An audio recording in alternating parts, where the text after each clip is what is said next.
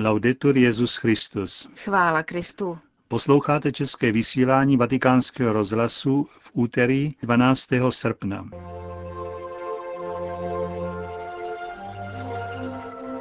Benedikt XVI. už je v Castel Gandolfo. Mezinárodní společenství nesmí Gruzii opustit, říká apoštolský nuncius v této kavkazské zemi. Třetí z odpovědí Benedikta XVI. ze setkání s kněžími diecéze Bolzano Brixen. To je obsahem dnešního vysílání. Hezký poslech vám přejí Markéta Šindelářová a Josef Koláček. Zprávy vatikánského rozhlasu. Vatikán. Benedikt XVI. ukončil prázdninový pobyt v Alpách a 11. srpna v podvečer se vrátil do papežské rezidence v Castel Gandolfu. Poslední den v Brixenu se setkal se stovkou policistů, kteří bděli nad jeho bezpečností. Nyní vidím, jaká armáda andělů strážných mě obklopovala a starala se, abych toto období prožil v klidu a radosti. Skutečně jsem zažil ostrov pokoje. Mohl jsem se těšit z krásy přírody a zároveň cítit, kolik lidí se o mě stará a pomáhá mi zažít tento ostrov pokoje. Řekl při rozloučení v Brixenu Benedikt XVI. Jak pro náš rozhlas uvedl místní biskup Wilhelm Eger, na svatého otce mile zapůsobilo srdečné přijetí. Nejvíc na mne zapůsobila radost místních obyvatel. Byl to opravdu svátek společenství věřících. Myslím, že to zapůsobilo i na svatého otce.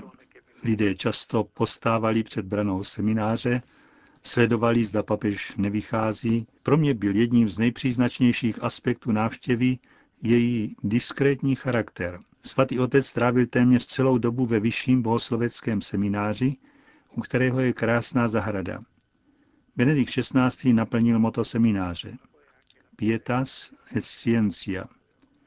Na tomto místě ještě jako kardinál pracoval na zprávě o stavu víry, který je základní knihou pro každého, kdo se chce seznámit s jeho názory na téma současné církve.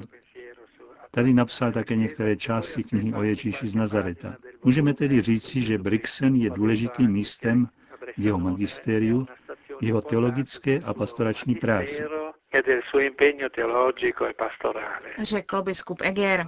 Včera večer po návratu do Castel Gandolfa se Benedikt XVI. setkal s biskupem diecéze Albáno, na jejímž území Castel Gandolfo leží. Svatý otec vypadal velmi odpočatě. Prohodili jsme spolu jen několik slov. Říkal mi, že sleduje konflikt v Gruzii a doufá, že se situace brzy zlepší. Pak jsme domlouvali především to, co se týká zítřejší generální audience – ta se tento týden koná na nádvoří Apoštolského paláce v Castel Gandolfo. A mluvili jsme pochopitelně také o mši a o slavnosti na nebevzetí paní Marie, která se koná ve farnosti každý rok. Říká biskup diecéze Albáno Monsignor Marcello Semeraro. Tbilisi. Mezinárodní společenství nesmí Gruzii opustit. Mohlo by dojít k explozi na celém kontinentě. Tak vyzval apoštolský nuncius v této kavkazské zemi k pomoci Gruzii. Arcibiskup Claudio Gueretti v rozhovoru pro vatikánský rozhlas zdůraznil nesmírnou odpovědnost mezinárodních médií v informování o probíhajícím konfliktu jak poznamenává, protichůdné informace z Gruzie vykreslují velice znepokojující scénář. Potřebujeme trvalý mír. Máme co dočinění s rozbuškou, která by mohla vyvolat explozi celého kontinentu. Můj apel je také prozbou k Bohu. Obracím se ke všem lidem dobré vůle, aby pochopili, že války, jako je tato, přinášejí jen zničení a vystavují nebezpečí nejslabší a nejchudší. Vyzýváme k ukončení všech vojenských operací, aby mohl být zahájen pokojný dialog. Obracíme se zvláště na mezinárodní společenství, aby neopustilo tyto země, které prožívají chvíle velkého utrpení, protože je velmi obtížné vzniklou situaci zvládnout. Potřeba je zejména solidární přítomnosti a zároveň objektivismu mezinárodních informací. Tak, aby bylo zřejmé, že se svět stará o to nevelké, ale důležité území. Řekl arcibiskup Gugeroty. Apoštolský nuncius v Gruzii vyjádřil naději, že křesťanská víra a plné společenství mezi ruskou a gruzínskou církví pomohou k návratu pokoje tam, kde nyní mluví zbraně. Ruský prezident Dmitrij Medvěděv nařídil dopoledne ozbrojeným silám Ruské federace ukončit vojenské operace. Odpoledne ale Gruzie oznámila, že ruské stíhačky nadále bombardují vesnice na gruzínském území.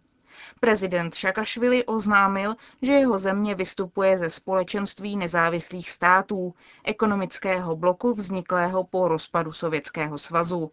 Peking.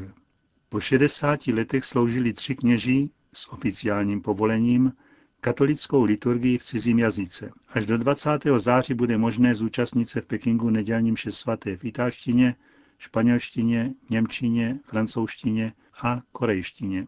Jak vysvětluje otec Carlo Dimporzano, jeden z celebrantů, celých 60 let nebylo myslitelné, aby zahraniční kněz sloužil mši v centru hlavního města, 800 metrů od náměstí Tiananmen a asi kilometr od prezidentské rezidence. Nám to nepřipadá jako nic zvláštního, ale pro čínskou mentalitu jde o naprosto mimořádnou záležitost, dodává italský kněz. Velká Británie. Tělesné pozůstatky kardinála Johna Henryho Newmana budou exhumovány. Povolení k tomu dalo Ministerstvo spravedlnosti Velké Británie. Tělo bude vyzdviženo z hrobu na hřbitově na předměstí Birminghamu a přeneseno do mramorového sarkofágu v místním kostele, kde ho budou moci uctít věřící. Ministerstvo tak učinilo výjimku ze zákona z 19. století, které přemysťování tělesných pozůstatků z hrobů do hrobek v chrámech zakazuje. Kardinál Newman žil v 19. století a nyní se očekává vyvrcholení jeho beatifikačního procesu. Letos lékařští konzultoři Kongregace pro svatořečení pozitivně ohodnotili autentičnost zázraku připisovaného tomuto božímu služebníkovi. Konec zpráv.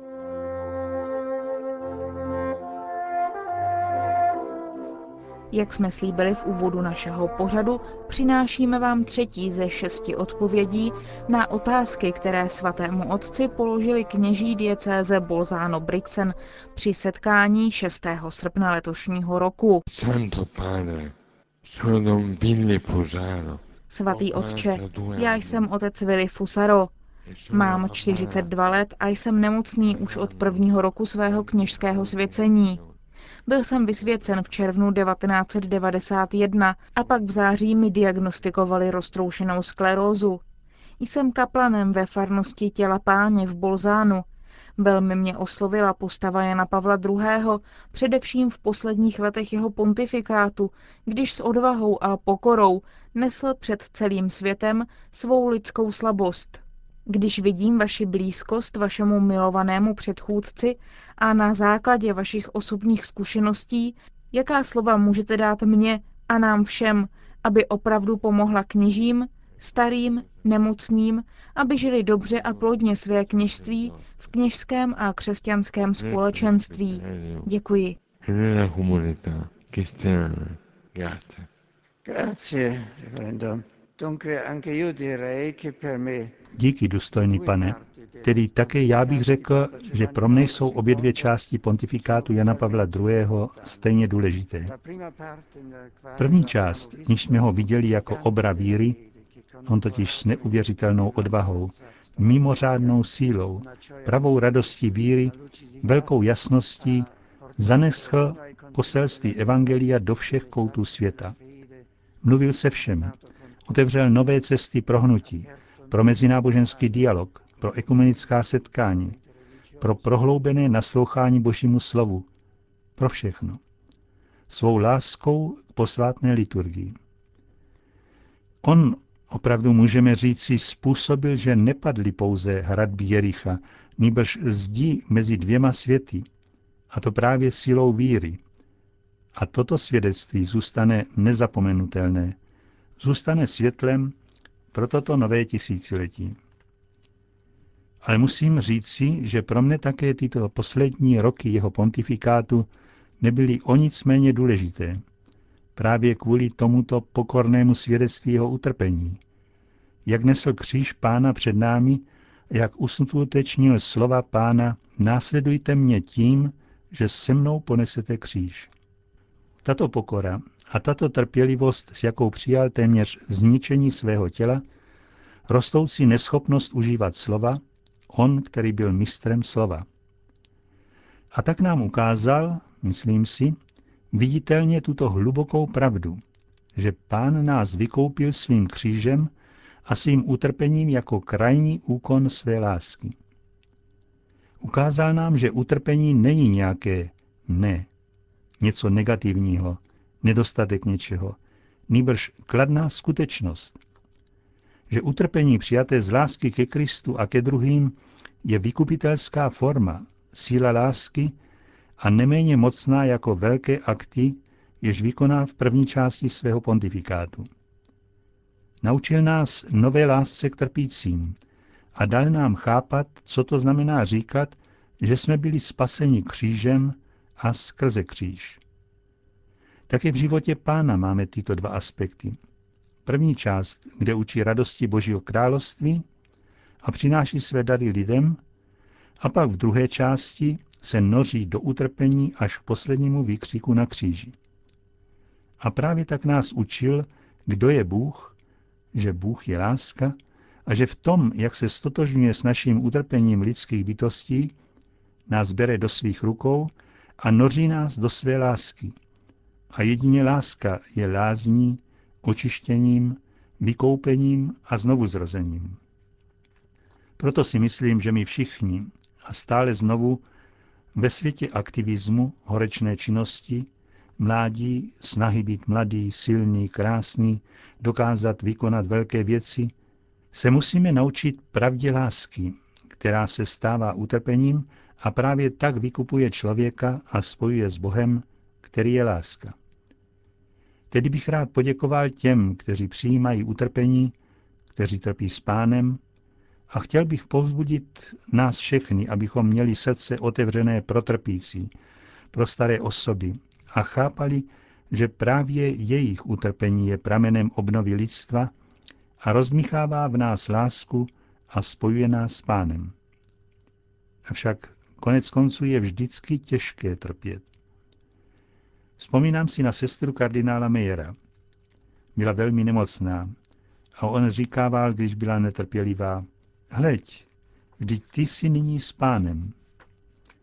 A ona mu odpověděla, pro tebe je snadné to říkat, protože jsi zdravý, ale já jsem ve výhní utrpení. Je to pravda. V utrpení se stává obtížným skutečně se spojovat s pánem a zůstávat v této dispozici spojení s trpícím pánem. Prosme tedy za všechny trpící a udělejme všechno, co je na nás, abychom jim pomáhali s velkou úctou pro hodnotu lidského života, právě trpícího života až do konce. Máme milovat trpící nejen slovy, nebož celou svou činností a svým nasazením. Ve své encyklice Spe Salvi jsem napsal, že schopnost přijímat utrpení a trpící je měřítkem lidskosti, jakou kdo má. Kde chybí tato schopnost, je člověk zmenšený a zkrácený.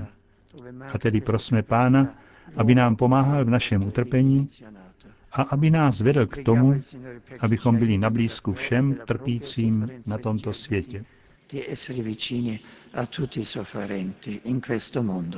Slyšeli jste třetí z odpovědí Benedikta XVI. na otázky, které zazněly na setkání s kněžími diecéze Bolzano-Brixen.